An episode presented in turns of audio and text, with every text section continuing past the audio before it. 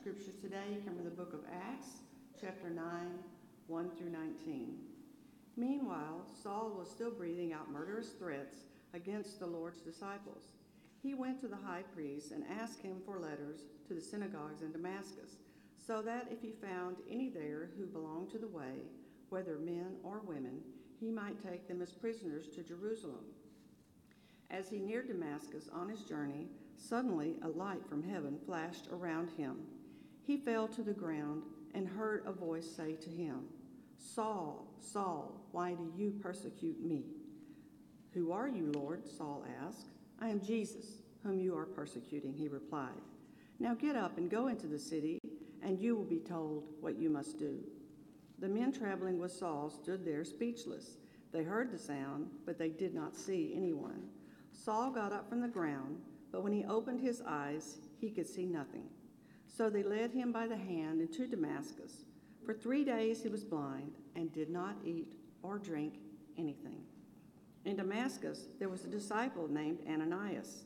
The Lord called to him in a vision Ananias. Yes, Lord, he answered. The Lord told him, Go to the house of Judas on Straight Street and ask for a man from Tarsus named Saul, for he is praying. In a vision, he has seen a man named Ananias come and place his hands on him to restore his sight.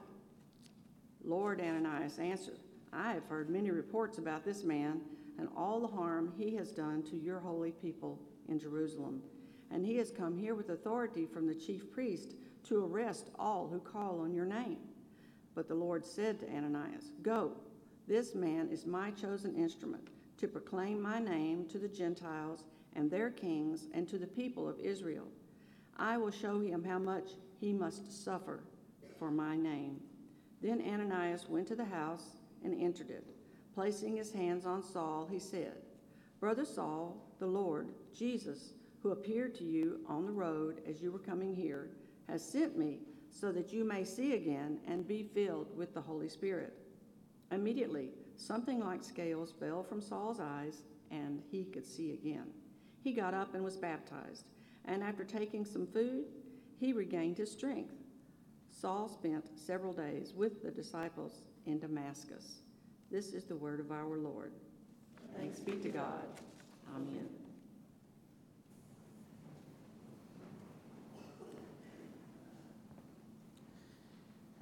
Now, y- y'all might know that my first Sunday was the first Sunday in July. And if you've been here each of those Sundays, you might notice we've been doing the same text over and over again. And some of you might be wondering does that preacher know any other part of the Bible? There's a story preachers tell about a pastor who moved to a new church, and his first Sunday, he gets up and he preaches from John chapter 3, where Jesus is meeting with Nicodemus, and he said, he preaches, You must be born again. And as people are going out, they say, Good sermon, preacher. We like that. That's good. Next Sunday, preacher gets up, preaches the exact same sermon. And the people are thinking to themselves, well, he's just moved. He still has boxes to him, unpack, and, and moving's a lot of work, so, so we'll, give, we'll give him some grace this time. That must be why he had to preach the same sermon again. But then comes the third Sunday. And he gets up and once again he preaches John chapter 3 you must be born again. And finally, the people come to him and they say, Preacher, are you ever going to preach anything else? And the preacher says, Well, when you do this, I'll move on to something else. that, that's not my motivation. What I see here in Acts chapter 9 is an example of the depth of what we can see in Scripture. Almost any text we find here, there is more than one thing to say about it and more than one valuable thing to say about it. God wants to speak to us through Scripture. God doesn't just want to give us true propositions, true assertions, things about God, things about His ways things about the world. God does want to do that. But God also seeks to do a work in our lives with the goal of making us more like Jesus. That's why we spend time in Scripture. That's why we sometimes go over the same text over and over again. As we've looked at this text so far, we've seen that God is always at work in people's lives. He's always at work in my life, always at work in your life. We might be aware of it, we might not be aware of it. But my assumption as a preacher is that God is at work in your life and that we can discern that work and respond to it. There are times where God's work comes to a head. It brings us to a point of decision, a point where we need to decide what we're going to do and how we're going to respond. That's where Saul comes to here in Acts chapter 9 on his road to Damascus. It comes to a point of repentance. The idea of repentance is we're going one direction in life and we turn around and go to another direction. In repentance, there's always a turning from, we stop doing something, we stop thinking a particular way, we stop and set aside some of the assumptions we had, and there's a turning to. Our life is going to a new direction. It's oriented around different things and toward different people. There's always repentance and faith, and we see that happening here. For Saul in this story, his repentance was turning from being a persecutor of those who claim the name of Jesus to himself being a follower of Jesus, and also to the next step of being a proclaimer of Jesus, one who went around throughout the Mediterranean world proclaiming the name of Jesus, planting churches, helping people come to faith in Christ. For Ananias, another character in this story, repentance meant turning from fear to trusting God. The fear of going close to people like Saul, who all he knew about him was he's an enemy. To trusting Jesus, that Jesus knew what he was talking about when he sent him to go talk to him. It's always repentance and faith. We also saw in this text last week that God calls us to do things that matter. We focused on Ananias we ask the question what would have happened if Ananias had not trusted God? What would have happened if Ananias had said, Lord, this Saul guy, he came here breathing out murderous threats. He wants to kill people like me. He doesn't just want to say, eh, You're wrong. He doesn't want to just troll us on Facebook. He wants to kill us. God entrusted Ananias with the work of telling Saul about Jesus so that he could make that decision in his life and put his faith in him. God entrusted Ananias with something that mattered.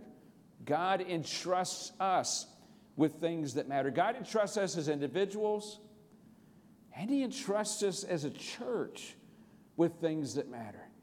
If we ever get to the point where all we're concerned about as a church is being busy, and having activities, we're missing the point. God's intention is that we live in such a way with Him and with each other that He is able to make a difference in the lives of the people around us through our life together. Today, we're looking again here at Acts chapter 9, but from a different angle. If we're going to understand God and know how to respond to Him, we're going to need some help. When Jesus met Saul, Saul knew that something was happening. There was a light, there was a voice, but there were others there with him. They didn't have any idea what was going on. They knew something was happening. Uh, what's going on, Saul? You're talking to somebody, but we don't see anybody. What's up here? Saul and his friends were in the same place at the same time experiencing completely different things. One, Saul, met Jesus. The others, as far as we know, just went away confused. Saul needed help. We see him first getting help getting into Damascus because his encounter with Jesus left him temporarily blind. Have any of you ever been blind or temporarily blind? How would you do? How, how would that work for you? I, I tried that my first week here. I, I, well, I wasn't blind, I just didn't turn off the lights in the sanctuary. And, and I was in here and it was dark, and I was up here on the stage walking around. And do y'all, do y'all know what happens right here? Do you know what happens if you're walking this way and you can't see anything? You fall off. Saul was blind. He needed help. He needed somebody to take him by the hand, by the arm, and guide him into Damascus. He needed help. He needed somebody to explain things to him, somebody to give him hospitality, somebody to feed him, somebody to give him a place to stay. Saul needed help.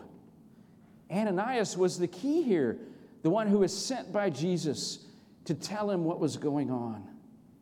Now, we today, we look back and we're surprised. Why didn't Jesus just do it himself?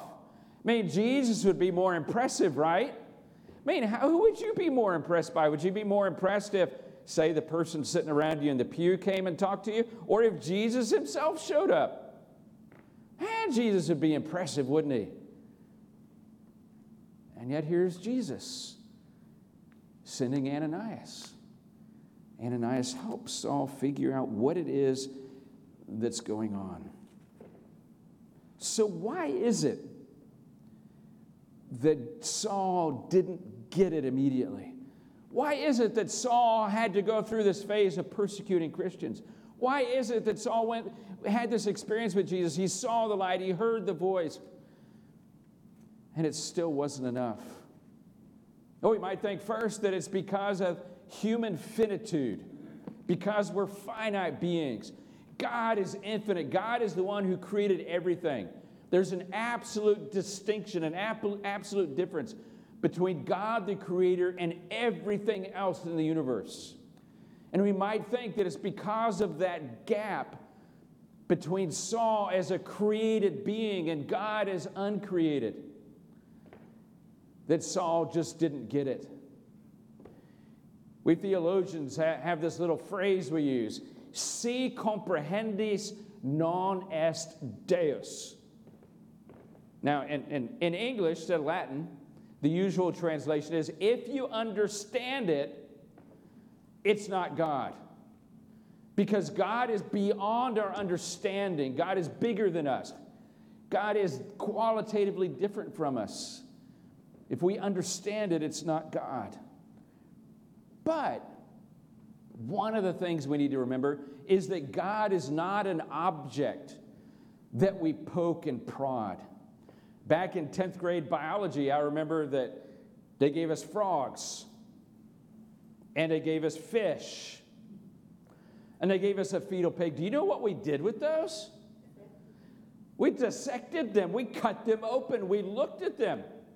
Do you know what the frog had to say about that? Do you know what the fish said about that? Did the fetal pig say oink? They just laid there. They were objects on a tray on our lab table. God is not just an object that we poke and prod and try to understand. Instead, God is someone who wants us to know Him. That's why finitude, our, our finitude, our finiteness as human beings, is not an absolute obstacle to us knowing God. It's because God wants us to know Him. God is an active agent in our coming to know Him. Now, we can have true knowledge of God because God communicates. We can't have exhaustive knowledge about God because of our finitude. What's the difference? When we look at our relationships with each other, my guess is that, say, in your family or, or, maybe among your friends, you have true knowledge of each other. You know things that are true about each other. Does that mean you know everything there is to know about each other? No. That's how it is with God. We have some true knowledge of God because He's revealed it, because He wants us to know Him. But we're not even close to knowing everything there is to know about God. So the first possibility is human finitude, but that doesn't tell the whole story. The second possibility of why Saul didn't get it all immediately is because of his lack of background or previous beliefs. When we look at Saul here, he took himself to know already everything he needed to know about Jesus. Jesus had been a preacher, Jesus had been a teacher, Jesus had called people around him, gotten disciples, but in the end, he was a false prophet. He led people astray. And Saul, understanding Jesus that way, assumed that it was his duty as somebody who was zealous for the true God of Israel to do everything he could to keep people from believing in Jesus. So, all these false prophets, all these false believers that were running around leading people to put their faith in this Jesus, the false prophet, he had to deal with them. He did this as an act of faith. Sometimes what we take ourselves to know prevents us from knowing reality. Now, some of y'all, when, when y'all heard I was coming here, y'all, y'all may have heard that name Haiduk. What on earth is a Haiduk? Now, in my experience in life, I've run into people who are absolutely convinced by their previous experience there's no such thing as a Haiduk. So when they hear me say, My name is Richard Haiduk, they assume I say something else like Hendrix. Y'all know anybody whose last name is Hendricks? Well, sure, Hendrix is not that uncommon a name. So I must not have heard Haiduk, I must have heard Hendrix.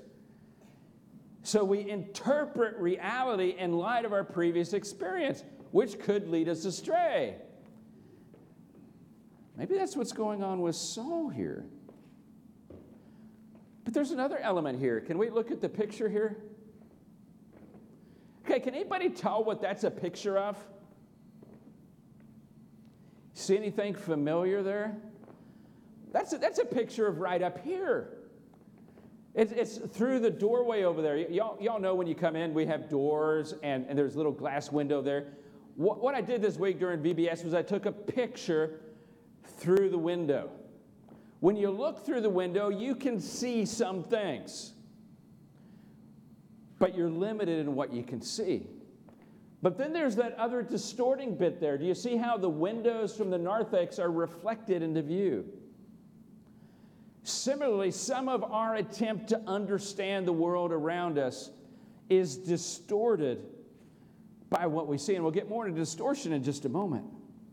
But what, what I needed to get a good picture of this area was to come through the door, to cross the threshold into the sanctuary.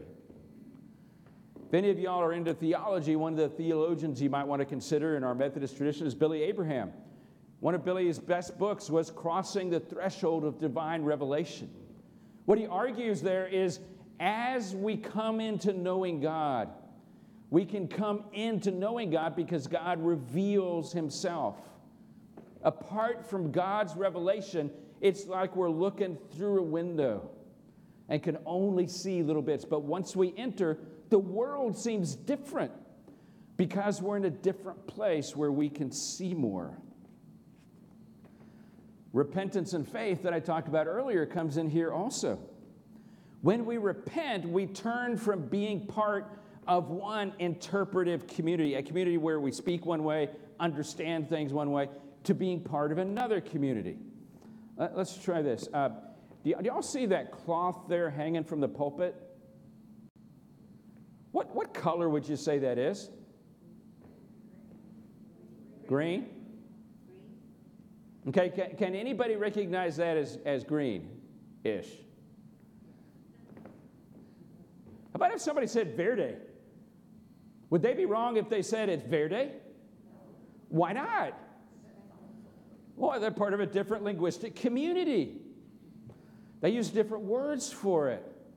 Saul was part of a linguistic community that excluded Jesus, that had no place for Jesus except as false prophet. But as he interacted with the people, the believers there in Damascus, he entered a new linguistic community, a community that that knew Jesus, that put their faith in him. So, a first reason that Saul might not have understood what was going on, that he might not have been able to figure out what God was doing, was his finitude. Second reason was lack of background information. But there's a third reason that we see here also, and that's the consequences of our sin, of our brokenness. When we look at Isaiah in Isaiah chapter 6, we see Isaiah saying, I am a man of unclean lips, and I dwell in the midst of a people of unclean lips. Isaiah recognized that his sin influenced the way he lived and operated and perceived the world. But it wasn't just his sin, it was the sin of his people, the people that he was a part of.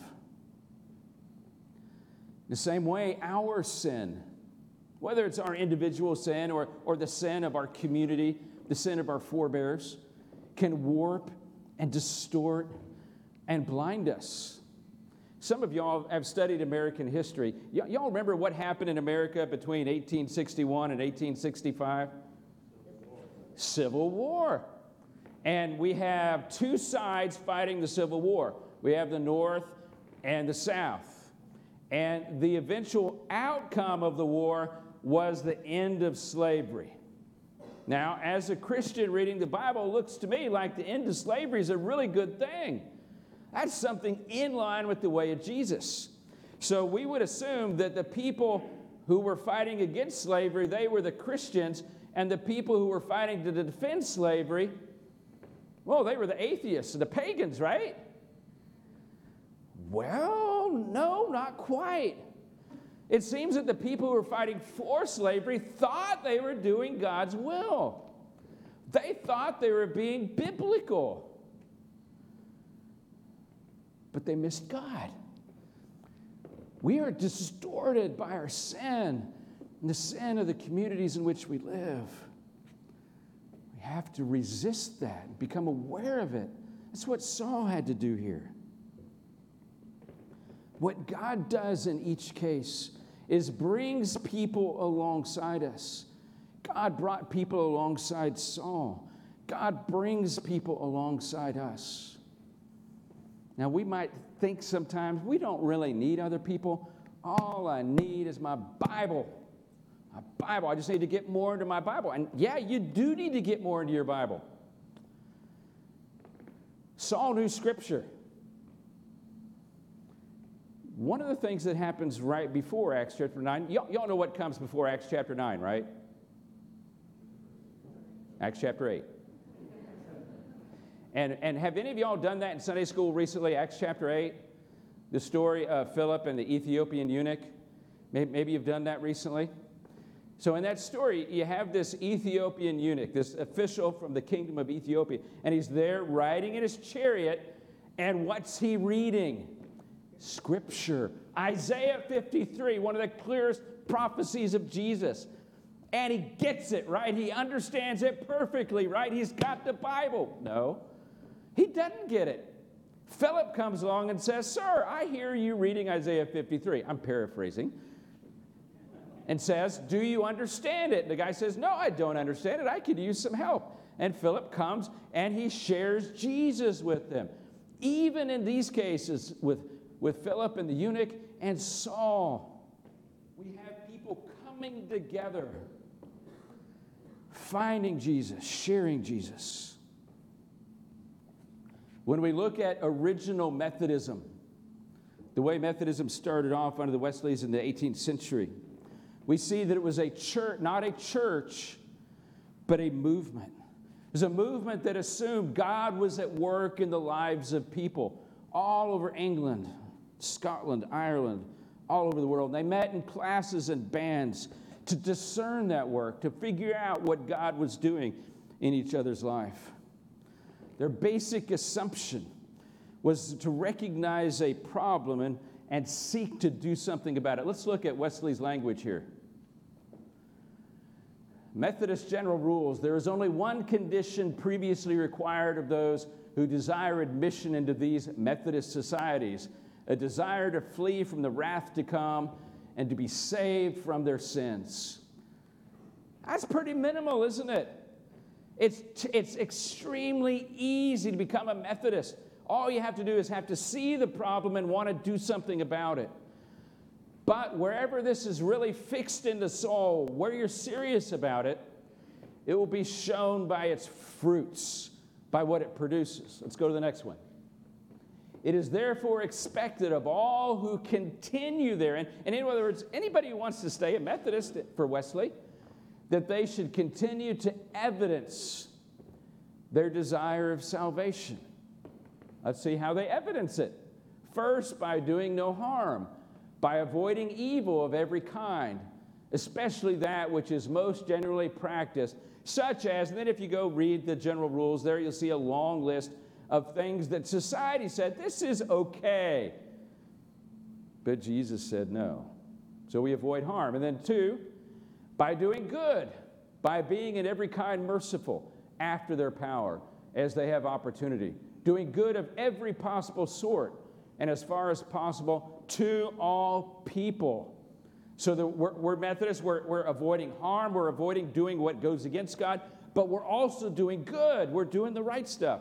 And then number three, by attending upon all the ordinances of God, such are, and then you see the list there, things like engaging with Scripture, like worshiping, like praying, like confessing our sins, like fasting, like meeting together in our classes, in our bands, learning together how to answer the question how is it with your soul? What is God doing in your life? How is God calling you?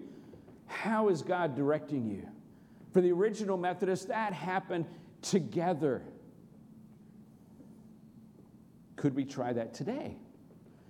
Could we come to the place where we learn that discerning, figuring out what God is up to in our lives is something worth doing and something we do with each other, something that we need help with, just like Saul needed help, just like the Ethiopian eunuch needed help. Today, God is at work in your life. Today, you can be serious about your response to God and His work. Today, we need other people in our lives to help us discern that work and to figure out what our next step is. Today, I'd suggest a next step for you. If you're not already connected with a small group of people, a group of people that, that you're allowing into your life, people that you're allowing to speak to you and ask you questions. How is it with your soul? What is God doing in your life? How is God guiding you? How is God leading you? Are, are, do you see this sin? As we have people that increasingly know us and love us, then we can trust them to speak into our lives even as we speak into their lives. That's something you can do. You can find a small group here at the church. Can be a formal group like a Sunday school class or a Bible study group. It could be a group that meets in a home. It could be a group that meets at work or, or over lunch sometime. But if you need help with that, let me know, and I'll try to get you connected with people. Let's pray. Father, I thank you today for your work in our lives. And I thank you that there's no point that you just give up on us because we're too thick headed. Lord, I thank you you didn't give up on me when I'm thick headed. Give us a heart today to respond to you and to do it together as we need you. Amen.